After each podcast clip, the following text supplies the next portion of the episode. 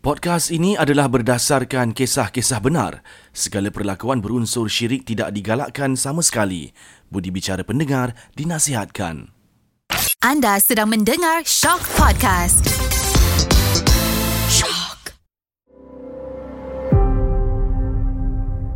Setiap cerita misteri akan hadirnya mistik. Di dalam rumah berlangsirkan kain hitam ini menjadi saksi cerita entiti yang pasti mendebarkan di segenap ruang diri. Ketakutan menguasai rasa seram saksi hidup ini tidak bersendiri walau di mana jua berada. Bersedia andai ditemani tanpa diingini.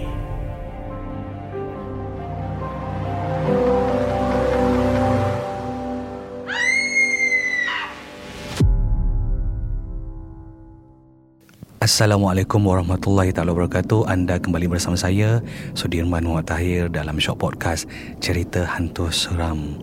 Dan minggu ini saya bersama dengan seorang lagi tetamu, juga seorang penyanyi baru bernama Amir Alif. Ya saya. Apa khabar Amir? Khabar baik alhamdulillah sihat. Uh, orang yang muda lagi 26 tahun bila dah masuk dalam bilik cerita hantu seram ni Amir of course kita nak dengar perkongsian ataupun pengalaman daripada Amir tentang cerita seram ni kan? Mm-hmm. pengalaman-pengalaman mistik ataupun pernah melihat sendiri ataupun bagaimana. So kalau Amir boleh kongsikan pengalaman yang dilalui Amir sendiri. Saya start dengan satu cerita tapi cerita ni diceritakan balik oleh parents saya lah. Sebab mm. masa ni saya baru lahir.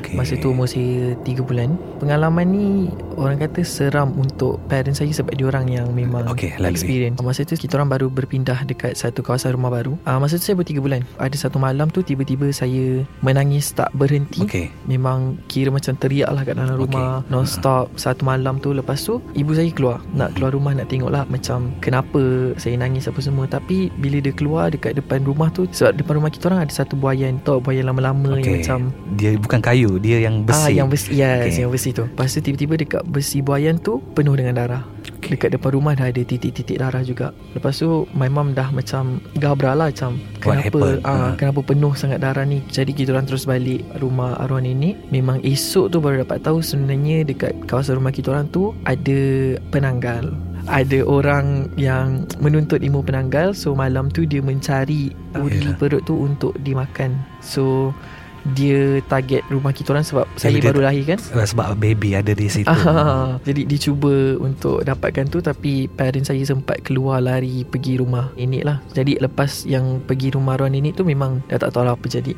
So bila Amir diceritakan benda tu kan Daripada parents hmm. awak Mungkin sebelum ni Amir dah tahu tentang penanggal Ataupun ah, memang betul, awak betul. tak pernah tahu sebelum tu ah, Tapi itulah Bila saya dapat tahu balik pasal benda tu Saya jadi macam Oh Wujud oh, benda tu oh, Macam oh seram juga sebenarnya Kalau benda tu cari you daripada kecil Dari kecil-kecil you dah kena Penanggal sifatnya itu kan Dia memang ah, nak Dia memang mencari untuk hmm. mengisi dia punya Ya betul ah. So jadi daripada situ Saya banyak lagi experience-experience lain yang Orang kata follow up Tapi ah, ceritanya berlainan-berlainan lah hmm. Ada satu masa tu Saya baru umur 5 ke 6 tahun Macam okay. tu Saya dah ada anak saudara Anak saudara saya beza setahun je masa tu Kira saya 6 tahun Dia 5 tahun macam tu hmm. Dan pada waktu tu Parents saya keluar tinggal saya anak saya saya dengan kakak ipar jadi masa kita dekat rumah bertiga tu tiba-tiba macam biasalah budak-budak tengah main hmm. kakak ipar tengah duduk dekat bilik dia so kita orang tengah main-main tiba-tiba rumah blackout okay. rumah blackout yang macam gelap lah tapi kita budak-budak macam nak kata takut tak takut sebab ada kawan. Jadi kita main-main macam biasa main sembunyi-sembunyi hmm. lari-lari dalam rumah dalam agak gelap tu. Tiba-tiba saya dengan anak saudara saya ni dengar ada orang ketuk pintu.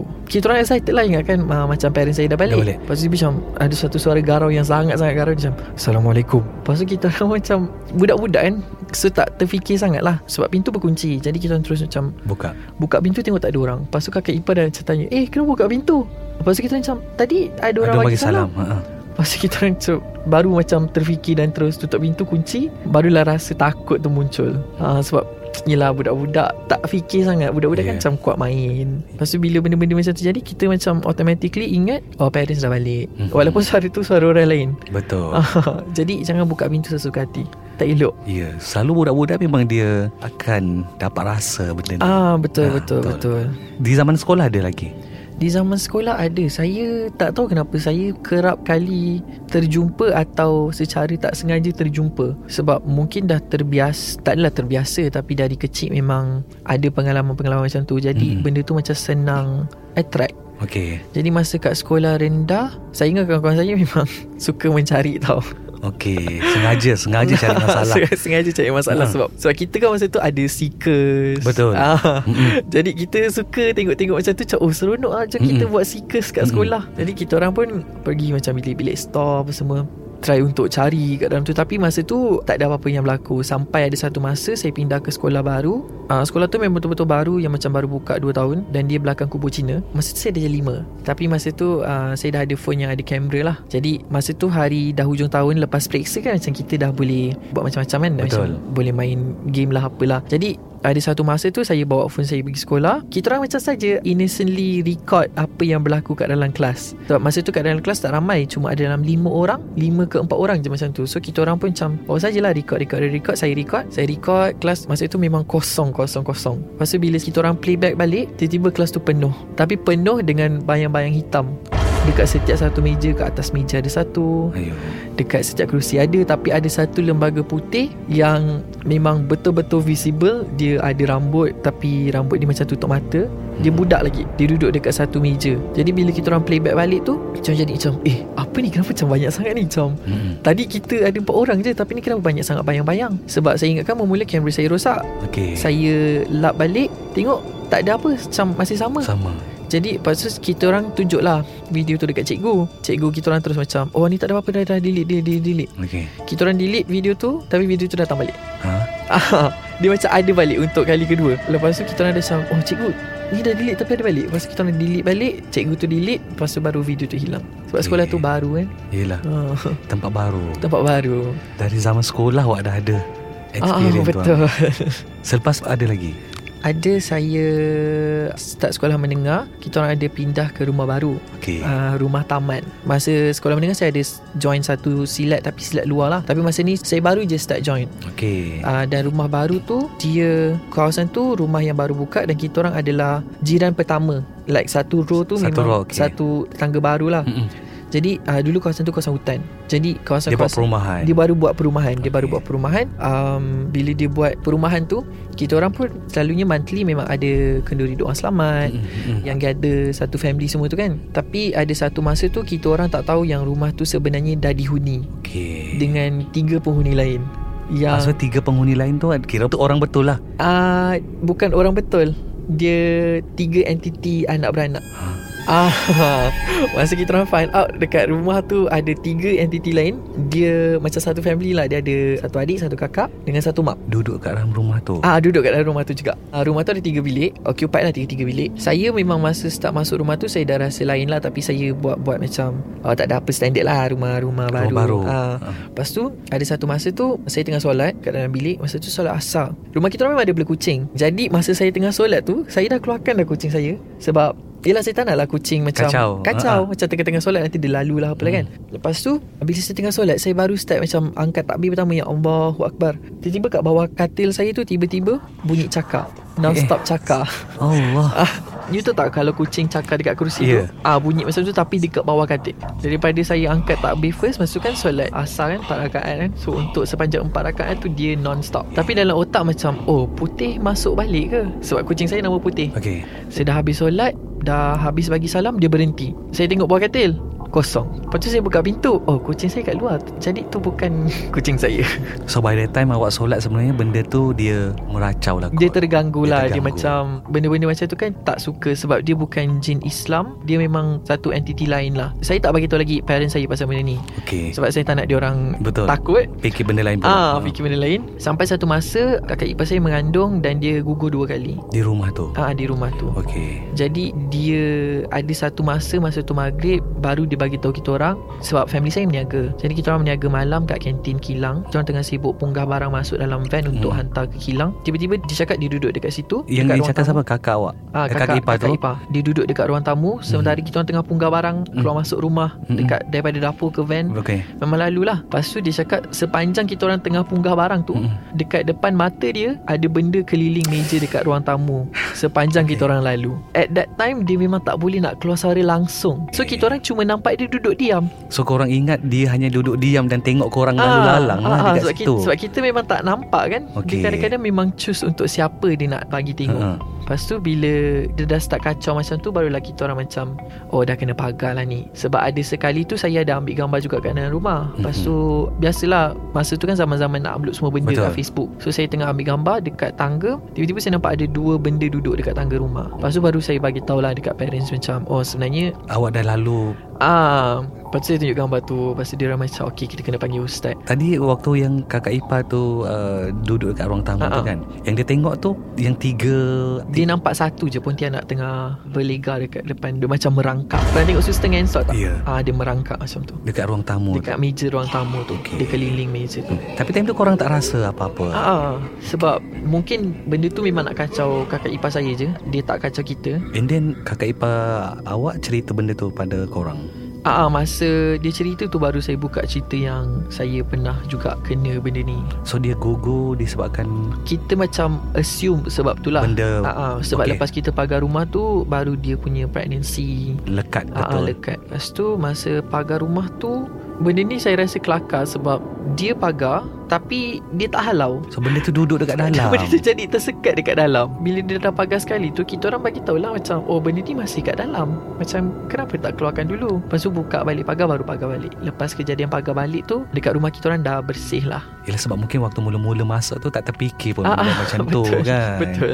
Sebab benda baru Mm-mm. Betul. So kita orang pun macam Fikir oh tak ada apa-apa Ya. lah Mungkin biasa je lah. Sebab Mhm. kita orang pun ada buat kenduri doa selamat Tiap bulan. Tapi tak cukup kan Benda-benda macam tu. Betul. Dia suka untuk mengacau. Kira experience awak lalui ni Alip Macam eh, zaman sekolah rendah Lepas tu sekolah menengah Ah, kan? Yang family lain memang tak ada Kena apa-apa Saya rasa macam jarang atau tak ada Sebab selalunya yang banyak kena saya Tapi pernah juga parent saya dikejar Pontianak Tapi masa tu saya duduk dengan arwah nenek saya Okey. Dia orang pergi kerja malam So on the way masa dia orang pergi kerja malam tu Sebab masa zaman-zaman dulu kan kelapa sawit memang Betul. jalan utama kan Ya. So dia orang punya masa pergi malam tu memang lalu kelapa sawit lah Tiba-tiba masa dia orang tengah on the way pergi kerja tu Tiba-tiba dia orang dengar ada suara Menilai. menilai Tapi dia orang cubalah untuk ignore.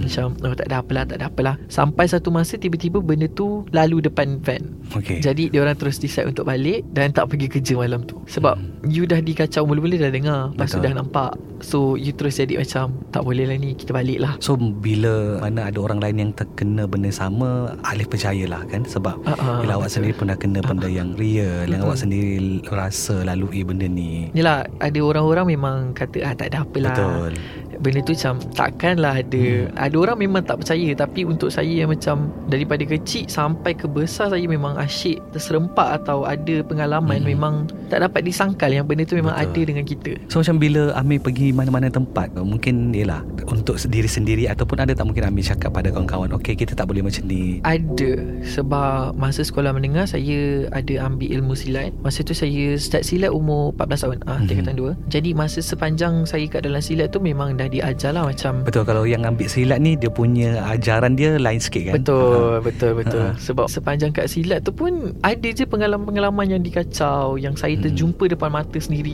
Sebab selama ni saya tak pernah jumpa yang macam nampak Awak depan-depan. diganggu saja Hmm. Okay Sampai masa saya start silat tu Saya tersempak depan mata yang betul-betul depan Masa tu saya baru First year silat saya dah ni lah 15 tahun masa tu Pengalaman ni Kita orang baru Pindah ke gelanggang baru Silat punya training memang akan start lepas isyak. Jadi dalam masa tu pukul 10 Dah habis first training tu Saya minta diri untuk pergi ke toilet. Masa saya silat ni Saya dengan papa saya juga. Kira bapak saya sekali lah. Lepas tu bapak saya cakap ah, Okey lah. Ah, Papa nak ikut juga. Semula saya macam Oh tak fikir apalah Sebab okey nak pergi toilet je. Kita orang keluar Belakang gelanggang silat ni Penuh dengan pokok pisang Penuh dengan pokok-pokok Yang tak ditebas. Pokok pisang yang tinggi Tinggi satu building macam tu. Hmm. Lepas tu Bila saya lalu kat tempat pokok pisang tu Bapak saya suruh berhenti. Masa tu saya macam Eh kenapa? Kan nak pergi toilet? Toilet toilet kat belakang Macam kena jalan depan lagi sikit. Dia cakap Cuba tengok kat pokok pisang tu. Lepas tu saya pun macam Ah tengok. Tengok kenapa? So masa tu macam dah penat. Kita Hmm. baru lepas silat Sejam lebih. Jadi otak saya macam tak fikir Tak registered apa-apa. Tak berfungsi lagi. Saya tengok lepas tu dia macam Cuba pergi dekat lagi. Lepas tu saya pun jalan tujuh Okay. okay. langkah Tapi masa dia suruh pergi dekat tu Otak saya baru macam Oh ada something lah ni sebenarnya. Lepas tu uh, saya gerak tujuh langkah Sebab ikut petua orang silat-silat kan Masa tu saya tak nampak apa lagi. Lepas tu saya gerak tiga langkah ke belakang sikit. Lepas tu saya nampak dekat pokok pisang tu Ada satu sosok putih Dia uh, berdiri tegak macam ni Tapi badan dia macam separuh ingat 45 darjah. Macam keluar sikit je. Macam tunjuk macam daripada Dari kepala. batang pokok pisang Ah, tu. daripada batang pokok pisang tu kepala sampai ke pinggang. Rupa-rupanya baru saya perasan itu saya pocong. Masa saya tengok tu sebab saya memang pocong adalah salah satu benda yang saya takut sebab tak tahu kenapa tapi pocong pada saya seram. Macam uh, Pontianak ke apa ke dia macam kurang. Tapi pocong memang seram. Masa malam tu mungkin saya penat sangat. Jadi bila saya nampak tu itu first time yang saya nampak benda depan mata dan itu first time yang saya nampak dia. Lepas tu bila saya nampak tu muka dia memang hitam. Tak ada rupa langsung, kosong. Tapi saya nampak ada bunjuk putih dengan putih penuh yang keluar daripada Batang pokok. ba- batang pokok tu. Celah-celah tu. Yes, dia macam tengok je. Dan benda sama sebenarnya yang ayah awak tengok juga Ah ah. Lepas tu Okey. saya undur balik tujuh langkah ke belakang. Lepas tu bapak saya tanyalah, nampak tak? Saya nampak. Ah, Lepas tu saya kita orang pergi toilet. Dia nak confirmkan lah yang Betul dia pun tak? nampak juga. Okey. Ah. Lepas dah pergi toilet break tu, mungkin dia cakap dengan saya punya guru silat lah. Sepanjang saya silat tu, banyak-banyak pokok tak berangin. Tapi pokok pisang yang ada dia tu Berangin bergoyang. Bergoyang. Dia dia bergoyang yang ke belakang ke depan ke belakang Okey. ke depan. Lepas tu baru esoknya dia orang halau lah benda tu. Sebab dia memang datang untuk mengacau. Banyak Ami uh, lalui eh Ah, banyak. awak. Yelah kita tak minta Tapi Mm-mm. bila-bila awak berdepan dengan benda tu pun Memang awak sebenarnya dah ready Dah, dah, dah biasa dah Ami Ah, ah, betul Tapi ada juga masa yang saya terkejut Macam ada sekali tu Saya pernah belajar dekat Melaka Masa tu memang kes histeria Sangat-sangat kuat Yang Hmm. masa tu macam Sebulan lebih Ada kes histeria yang kena Simpan budak tu dekat surau Yang kena pegang tiap malam Adalah kawan-kawan saya yang experience juga Pasal benda tu Jadi bila benda-benda macam ni jadi Saya senang dapat tangkap Apa yang berlaku Apa yang berlaku Okey, apa yang ada di situ Ha, Ah. saya dapat mimpi ada yang saya dikejut tiba-tiba pukul 3 pagi. Hmm. Macam saya tengah tidur, saya dikejut dengan satu suara dia gerakkan badan saya, lepas tu dia cakap, "Amir, bangun Amir." Pukul 3 pagi. Lepas tu saya macam, "Ah, aku ngantuk ni, kawan-kawan aku semua tak ada." Lepas tu saya tidur balik. Siapa Sebab yang macam- datang kejut Ah, tu siapa yang datang kan? kejut tu Ah. sebab pintu tak terbuka Sebab saya tidur katil atas ah, Saya tak tidur katil bawah Dia double decker Ya. yang atas Dan bila benda tu tiba-tiba kejut Saya macam Oh ada tengah berlaku lah ni.